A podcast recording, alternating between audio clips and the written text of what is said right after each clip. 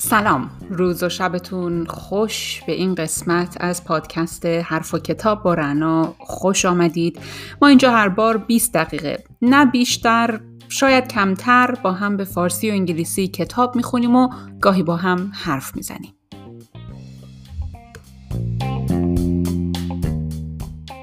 فصل پنجم کارگیری قدرت در فصل اول اشاره کردیم که مقاومت نظامی در برابر دیکتاتوری به جای اینکه به نقطه ضعف اون ضربه بزنه نقطه قوت اون رو هدف می‌گیره با انتخاب مبارزه در زمینه نیروهای نظامی، تکنولوژی جنگ افزار و موارد مشابه، جنبش های مقاومت خودشون رو آشکارا در وضعیتی نامساعد قرار میدن.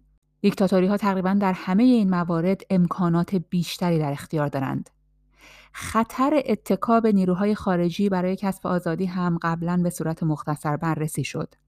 در فصل دوم هم مشکلات اتکا به مذاکره به عنوان راه حلی برای بیرون راندن دیکتاتورها بررسی شد.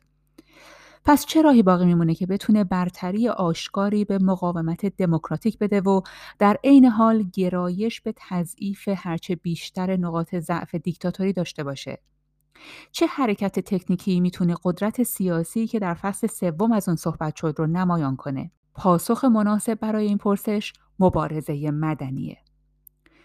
مشخصات مبارزه مدنی به قرار زیره. یک مبارزه مدنی نمیپذیره که نتیجه مبارزه توسط راهکارهای مبارزاتی که توسط دیکتاتور انتخاب میشه تعیین بشه. دو مقابله به مثل با این گونه مبارزه برای رژیم مشکله. 3. مبارزه مدنی به گونه منحصر به فرد می‌تونه نقاط ضعف دیکتاتوری رو بدتر کنه و منابع قدرت رو از او دریغ کنه. 4. مبارزه مدنی می‌تونه حرکتی کاملا پراکنده باشه ولی در عین حال بر روی یک موضوع خاص متمرکز بشه. 5. مبارزه مدنی موجب بروز خطا در قضاوت و عمل دیکتاتور میشه. 6. مبارزه مدنی می‌تونه به صورتی مؤثر مردم، گروه های اجتماعی و مؤسسات مختلف رو به صورت یک کل واحد با هدف خاتمه دادن به سلطه وحشیانه عده معدودی بر اونها بسیج کنه. 7. مبارزه مدنی می‌تونه باعث توزیع مؤثر قدرت در جامعه بشه که خود اون باعث محتملتر شدن تأسیس و پابرجاموندن یک جامعه دموکراتیک میشه.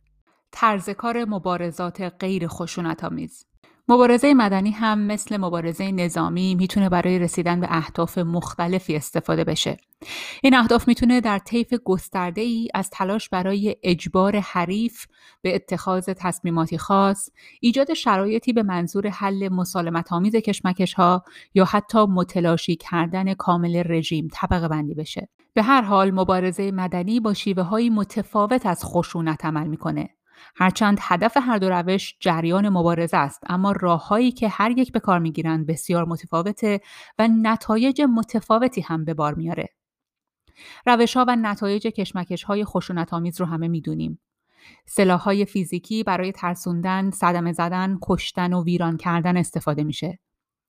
مبارزه غیر خشونت آمیز بسیار پیچیده تر از راه های مبتنی بر خشونت و حاوی انواع بسیار متنوعی از مبارزه است. برخلاف مبارزات مبتنی بر خشونت، مبارزات غیر خشونت آمیز توسط جنگ افزارهای روانی، اجتماعی، اقتصادی و سیاسی توسط مردم و مؤسسات انجام میشه. این ها با نامهای گوناگونی همچون اعتراض، اعتصاب، عدم همکاری، تحریم، بیمیلی و نیروهای مردمی شناخته شدند. همونطور که پیشتر ذکر شد تمامی دولت ها تنها تا زمانی می‌تونن به حکومتشون ادامه بدن که نیروی مورد نیازشون رو توسط همکاری، اطاعت و فرمانبرداری مردم و مؤسسات تامین کنند. مبارزه مدنی برخلاف خشونت شیوه کاملا مناسب و منحصر به فرد برای جدا کردن این منابع قدرت از دولته. جنگ افزارهای غیر خشونتآمیز و انضباط خطای معمول در مبارزه های مدنی پیشین که اکثرا بدون برنامه ریزی قبلی شکل گرفته بودند این بود که تصور می‌شد میشه با اتکا بر یک یا دو روش مثل اعتصابات و تظاهرات عمومی به نتیجه رسید. در حقیقت روش های بسیاری وجود دارند که به استراتژیست های مقاومت اجازه میدند در مواقع لزوم مقاومت را متمرکز کرده یا پراکنده کنند. تا حالا حدود 200 روش از اقدامات غیر خشونت شناخته شده و مطمئنا روش های بسیار دیگری هم وجود داره. این روش ها تحت سه دسته اصلی طبقه بندی شدند. اعتراض و ترغیب، عدم همکاری و تهاجم. روش های اعتراض و ترغیب اکثرا تظاهرات نمادین هستند که شامل رژه ها، راهپیمایی ها و شب زندهداری ها میشن. در مجموع 54 روش وجود داره. عدم همکاری خودش به سه زیرگروه تقسیم میشه. الف عدم همکاری اجتماعی که 16 روش داره به عدم همکاری اقتصادی شامل تحریم ها و اعتصابات که اولی 26 روش و دومی 23 روش وجود داره و جیم عدم همکاری سیاسی که 38 روش مختلف براش وجود داره. و اما تهاجم های غیر آمیز هم با راهکارهای روانی، فیزیکی، اجتماعی، اقتصادی و سیاسی همچون روزه، تصرف غیر آمیز و دولت های موازی دسته آخره که در مجموع 41 روش داره. وقتی تعداد قابل توجهی از این روش ها با دقت انتخاب بشند و به صورتی پایدار توسط مردم غیر نظامی در متن یک استراتژی هوشمندانه حاوی تاکتیک های مناسب به کار برده بشند هر حکومت نامشروعی را با مشکلات جدی مواجه می کنند. این موضوع شامل تمامی حکومت های دیکتاتوری هم میشه. در تضاد با های نظامی های غیر آمیز می‌تونه به صورت مستقیم بر اهداف مورد نظر متمرکز بشه. برای مثال با توجه به اینکه موضوع دیکتاتوری بحثی کاملا سیاسیه میشه از شیوه های مبارزه غیر خشونت آمیز سیاسی بهره گرفت. این مبارزات شامل سرباز زدن از پذیرش مشروعیت نظام و دیکتاتور و همچنین عدم همکاری با اونها میشه. عدم همکاری همچنین می‌تونه تنها در مورد سیاست های خاص به اجرا گذاشته بشه. گاهی به تعویق انداختن و تفره رفتن رو میشه در سکوت و حتی مخفیانه تجربه کرد در حالی که در مواقع دیگه عدم همکاری آشکار تظاهرات مبارزه طلبانه عمومی و اعتصابات برای همه قابل مشاهده است. از طرف دیگه اگه دیکتاتوری در برابر فشار اقتصادی صدمه پذیر باشه یا اکثر شکایات مردمی از اون مربوط به مسائل اقتصادی باشه اون موقع اقدام اقتصادی مثل تحریم ها و اعتصابات ممکنه راه های مناسبی برای مبارزه باشه. تلاش دیکتاتور برای بهره برداری از سیستم اقتصادی ممکنه با اعتصابات عمومی محدود، کندکاری و امتناع از کمک متخصصین مورد نیاز روبرو بشه. بکارگیری گزینشی انواع مختلفی از اعتصاب ها می‌تونه در حوزه های کلیدی مثل تولید، حمل و نقل، تامین مواد خام و توزیع کالاهای اعمال بشه. بعضی از شیوه های مبارزه های غیر خشونت آمیز نیازمند انجام اعمالی خارج از زندگی روزمره از طرف مردمه. کارهایی مثل توزیع جزوات، گردوندن نشریات زیرزمینی، اعتصاب غذا یا نشستن در خیابون. به غیر از موارد بسیار حاد، اجرای این روش ها ممکنه برای بعضی از مردم دشوار باشه. در مقابل بعضی از شیوه های مبارزه غیر خشونت آمیز نیازمند ادامه روند زندگی عادی مردمه ولی با اندکی تفاوت.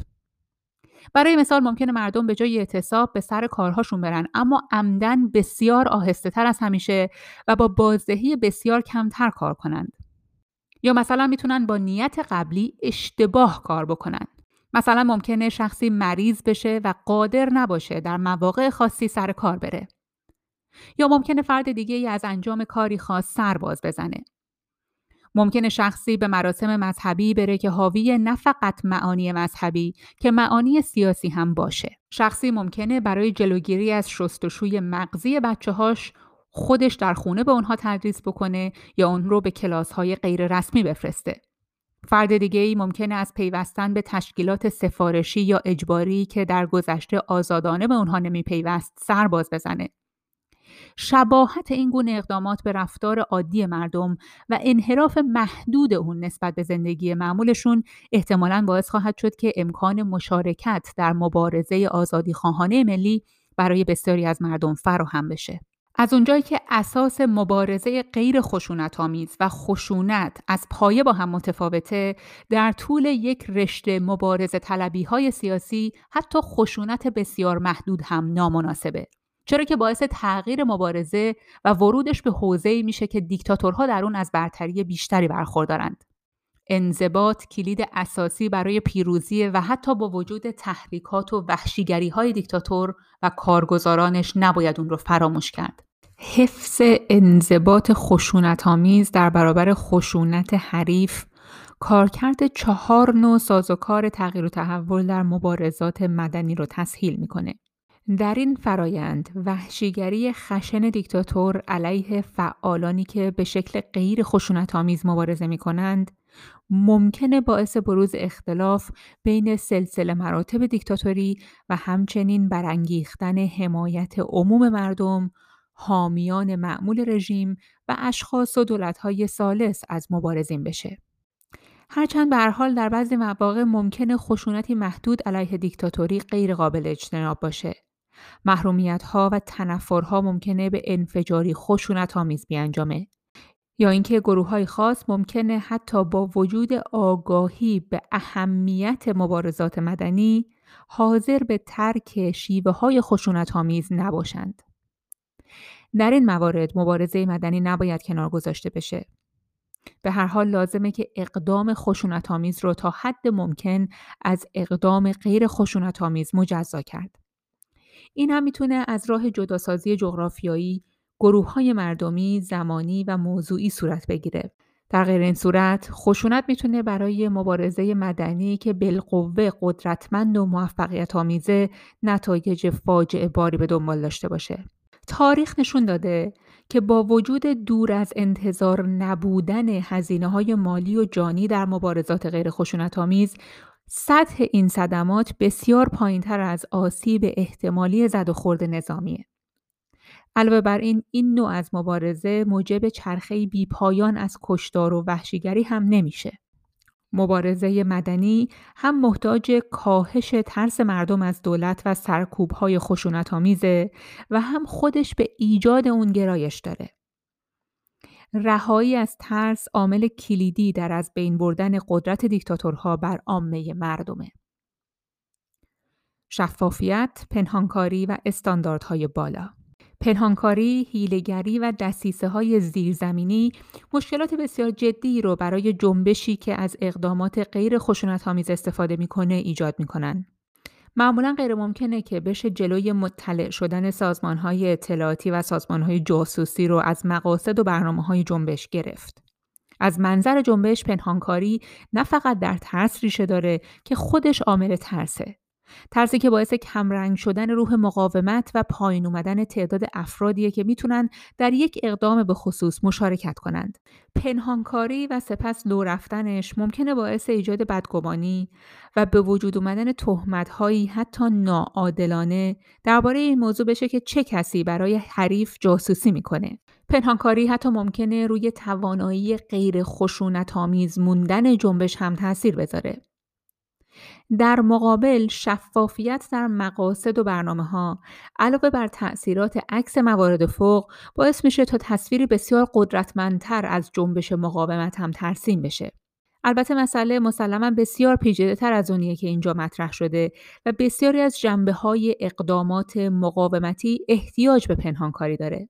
ویراستاری، چاپ و پخش نشریات زیرزمینی استفاده از ایستگاه های رادیویی غیرقانونی داخلی و کسب آگاهی درباره فعالیت های دیکتاتور از موارد محدودیه که در اونها به سطح بالایی از پنهانکاری احتیاجه. ثابت نگه داشتن استاندارد بالای رفتاری در های غیر هم در تمامی مراحل کشمکش بسیار مهمه. فاکتورهایی مثل بیباکی، حفظ انضباط غیر آمیز همیشه مورد نیازه. مهمه به یاد داشته باشیم که گاه به گاه گروه های بزرگ مردم برای ایجاد تغییرات خاص مورد احتیاجند. مشارکت این تعداد از مردم رو تنها در صورتی میشه حفظ کرد که استانداردهای جنبش در سطح بالایی باشه و همگیش رعایت بشه. استراتژیست ها باید همیشه به یاد داشته باشند که کشمکشی که از مبارزه مدنی استفاده می‌کنه به خاطر فعل و انفعالات و کنش و واکنش های مداوم صورت کاملا متغیر داره. هیچ چیز هیچ وقت ساکن نیست. روابط قدرت چه مطلق و چه نسبی در موضع تغییرات سریع و پایدار هستند. این موضوع با مشارکت مردم مقاومی که بر عمل غیر خشونت ایستادگی می کنند به دست میاد. تفاوت در قدرت طرفین درگیر در این نوع مبارزه به دلیل سرعت بالای حوادث و همچنین پیامدهای مهم سیاسیش بسیار پیچیده در از مبارزات خشونت آمیزه. به دلیل همین تفاوت‌ها به نظر می‌رسه که اقدامات خاص مبارزان نتایجی بسیار گسترده تر از مکان و زمان خاصی که حوادث در آن اتفاق میافتند خواهد داشت. این نتایج در تضعیف یا تقویت یک گروه یا گروه مقابل منعکس میشن. علاوه بر این گروه غیر خشونت آمیز از طریق اقداماتش می‌تونه نتایج بسیار عمیقتری از تاثیرات عملیات نظامی ایجاد کنه. برای مثال مقاومت غیر خشونت‌آمیز شجاعانه و منضبط در مواجهه با وحشیگری های دیکتاتور ممکن احساس ناراحتی، بیمیلی، عدم اطمینان و در موارد حادتر حتی شورش رو در بین سربازان دیکتاتور و مردم غیر نظامی موجب بشه. این مقاومت احتمالاً باعث زیادتر شدن میزان محکومیت های بین‌المللی حکومت دیکتاتور هم میشه. علاوه بر این استفاده دائم، منضبط و ماهرانه از مبارزه مدنی ممکنه باعث مشارکت بیشتر مردمی بشه که در حالت عادی از دیکتاتور حمایتی ضمنی می کنند یا در بهترین حالت بیطرف. در این مکانیزم نزدیکان دیکتاتور با دیدن رنج هایی که مبارزان تحمل می کنند به فکر فرو میرند. یا به این نتیجه می رسند که مقاصد مبارزان عاقلانه است و به همین دلیل اهداف اونها رو میپذیرند. اسم این مکانیزم تغییر کیشه. هرچند در بعضی از مبارزات این تغییر کیش اتفاق افتاده اما مواردش اندکه. موردی که بیشتر پیش میاد اینه که مبارزه مدنی با تغییر شکل مبارزه و جامعه به نوعی عمل می‌کنه که حریف نمی‌تونه به سادگی به هر کاری که می‌خواد دست بزنه. همین تغییره که سه مکانیزم بعدی رو به وجود میاره. سازش، اجبار غیر خشونت و تجزیه اینکه کدوم یک از این موارد اتفاق بیفته بستگی به میزان تغییر در وضعیت روابط نسبی و مطلق قدرت داره اگر موارد مورد اختلاف اساسی نباشه رقابت نیروها تا حدی باعث تغییر در روابط قدرت میشه در این وضعیت ممکنه کشمکش بلافاصله موجب حصول توافق، تقسیم بندی موارد مورد اختلاف و مصالحه بشه. این مکانیزم اسمش سازشه. به طور مثال خیلی از اعتصاب ها با همین شیوه سازش خاتمه پیدا می‌کنه. با رسیدن هر یک از طرفین به بخشی از اهدافشون و نه دستیابی به هر آنچه که می‌خواستند. اما دولت چرا ممکنه دنبال چنین توافقی باشه؟ دولت احتمالاً برای رسیدن به بعضی فواید مثبت سازش مثل خاتمه دادن به بحران موجود ایجاد تصویری جوانمرد از حکومت یا تهذیب چهره بین‌المللیش به دنبال چنین توافقیه. به همین دلیل خیلی مهمه که برای چه موضوعاتی از طریق سازش و توافق به دنبال راه حل باشیم. مبارزه ای که به دنبال به زیر کشیدن دیکتاتور از تخت حکومت مسلما به دنبال سازش نیست. حالا مکانیزم بعدی چیه؟ مبارزه مدنی. مبارزه مدنی ممکنه بسیار از مواردی که در مکانیزم های تغییر کیش و سازش بهش اشاره شد قدرتمندتر باشه. مبارزه هایی به شکل مثلا عدم همکاری می‌تونه وضعیت اجتماعی و سیاسی و به خصوص روابط قدرت رو به کلی تغییر بده. نیروهای نظامی رقیب ممکنه دیگه برای اجرای فرمانهای سرکوب معترضین قابل اتکا نباشند. اگرچه رهبران رقیب بر سر جاشون باقی موندند کماکان اهداف خودشون رو دنبال می‌کنند اما توانایی انجام کنشی مؤثر از اونها گرفته میشه این وضعیت رو اجبار غیر خشونت آمیز مینامیم در موارد حاد وضعیت اجبار غیر خشونت آمیز دامنش رو تا جایی گسترش میده که رهبر حریف تمام تواناییش رو برای انجام کنش از دست میده و ساختار قدرت فرو میریزه. عدم همکاری مبارزان و مبارزه طلبی ها تا حدی گسترش پیدا می‌کنه که رقیب حتی کنترل ظاهری بر اونها رو هم از دست میده. در نهایت کارکنان خود دیکتاتور هم دیگه رهبری او رو نمیپذیرند. نیروهای مسلح و پلیس شورش می‌کنند. مردم و حتی حمایتگران همیشگی دیکتاتور هم رهبری او را انکار می کنند و وجود هر نوع حقی برای حکمرانی را از او سلب می کنند. در نتیجه همکاری و فرمانبرداری پیشین اونها از بین میره. این چهارمین مکانیزم تغییره.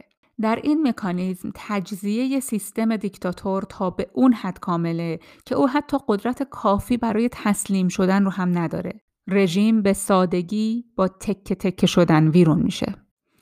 در طراحی استراتژی های آزادی خواهانه باید همواره این چهار مکانیزم رو در ذهن داشته باشید. این مکانیزم ها گاهی اساساً به صورت اتفاقی عمل می کنند. اما با تمام این اوصاف انتخاب یکی یا چند مورد از این مکانیزم ها در کشمکش به عنوان سازوکار تغییر مورد نظر باعث میشه تا امکان فرموله کردن استراتژی های خاص فراهم بشه. اینکه چه مکانیزم یا مکانیزم های انتخاب بشه البته بستگی به فاکتورهای بسیاری مثل قدرت مطلق و نسبی گروه های مبارز داره. نتایج دموکراتیک کننده مبارزه مدنی برخلاف پیامدهای متمرکز کننده خشونت، استفاده از تکنیک های مبارزه غیر خشونت آمیز باعث میشه تا جامعه سیاسی از چندین مسیر دموکراتیزه بشه. بخشی از نتایج دموکراتیک کننده سلبیه. به این معنا که در تضاد با راه های نظامی این تکنیک باعث ایجاد نیروی سرکوبگر و تحت فرمان یک الیت نمیشه تا بشه از اون برای تأسیس یا ادامه حیات یک دیکتاتوری جدید استفاده کرد. رهبران جنبش های مدنی می‌تونن بر روی پیروانشون تأثیر بگذارند یا حتی فشارهایی اعمال کنند ولی توان زندانی کردن یا اعدام آدمها در صورت مخالفت یا انتخاب رهبر جدید رو ندارند. بخش دوم از تاثیرات دموکراتیک کننده نتایج ایجابیه به این معنا که مبارزه غیر خشونت آمیز راه های مقاومتی رو به مردم نشون میده که از طریق اون بتونن به آزادی دست پیدا کنند و در برابر دیکتاتورهای فعلی یا افراد علاقمند به دیکتاتور شدن از اون محافظت کنند. در اینجا به بعضی از تاثیرات دموکراتیک کننده ایجابی که در مبارزات غیر خشونت وجود داره اشاره میشه. یک تجربه به کارگیری مبارزه غیر آمیز باعث میشه که مردم در مبارزه با تهدیدات و سرکوبهای آمیز رژیم اعتماد به نفس بیشتری به دست بیارند. دو مبارزه غیر آمیز راههایی برای عدم همکاری و مبارزه به مردم نشون میده که از طریق اون می‌تونن در برابر هر گونه کنترل غیر دموکراتیک از طرف هر گروه دیکتاتورمنش مقاومت کنند. 3.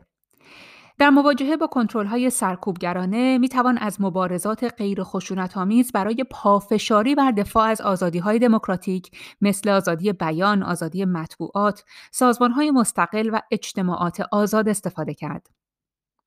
چهار همونطور که قبلا ذکر شد، مبارزه غیر آمیز در ابقاء، تجدید حیات و تقویت گروه های مستقل و مؤسسات اجتماعی سهم مهمی داره. این گروه ها و مؤسسات به دلیل تواناییشون در بسیج نیروهای مردمی و اعمال محدود کردن توان مؤثر کسانی که به دیکتاتور شدن علاقمندند بسیار برای دموکراسی ضروری 5. مبارزه غیر خشونت آمیز راههایی رو ارائه میده که مردم از طریقش می‌تونن قدرتشون رو علیه پلیس سرکوبگر و اقدامات نظامی حکومت‌های دیکتاتوری به کار بندازن. 6.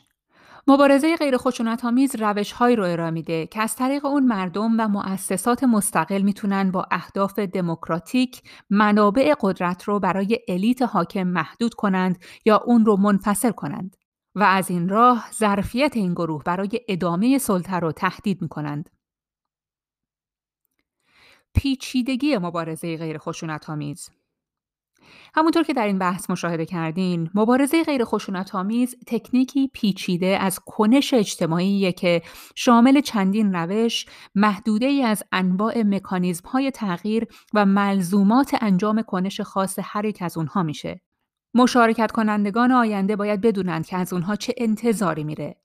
منابع باید از قبل آماده شده باشه و استراتژیست ها باید چگونگی ایجاد مؤثرترین تغییر با استفاده از مبارزات غیر خشونت آمیز رو کاملا تجزیه و تحلیل کرده باشند. حالا توجهتون رو به موضوع بسیار مهم دیگه ای معطوف می‌کنیم. لزوم طراحی استراتژیک.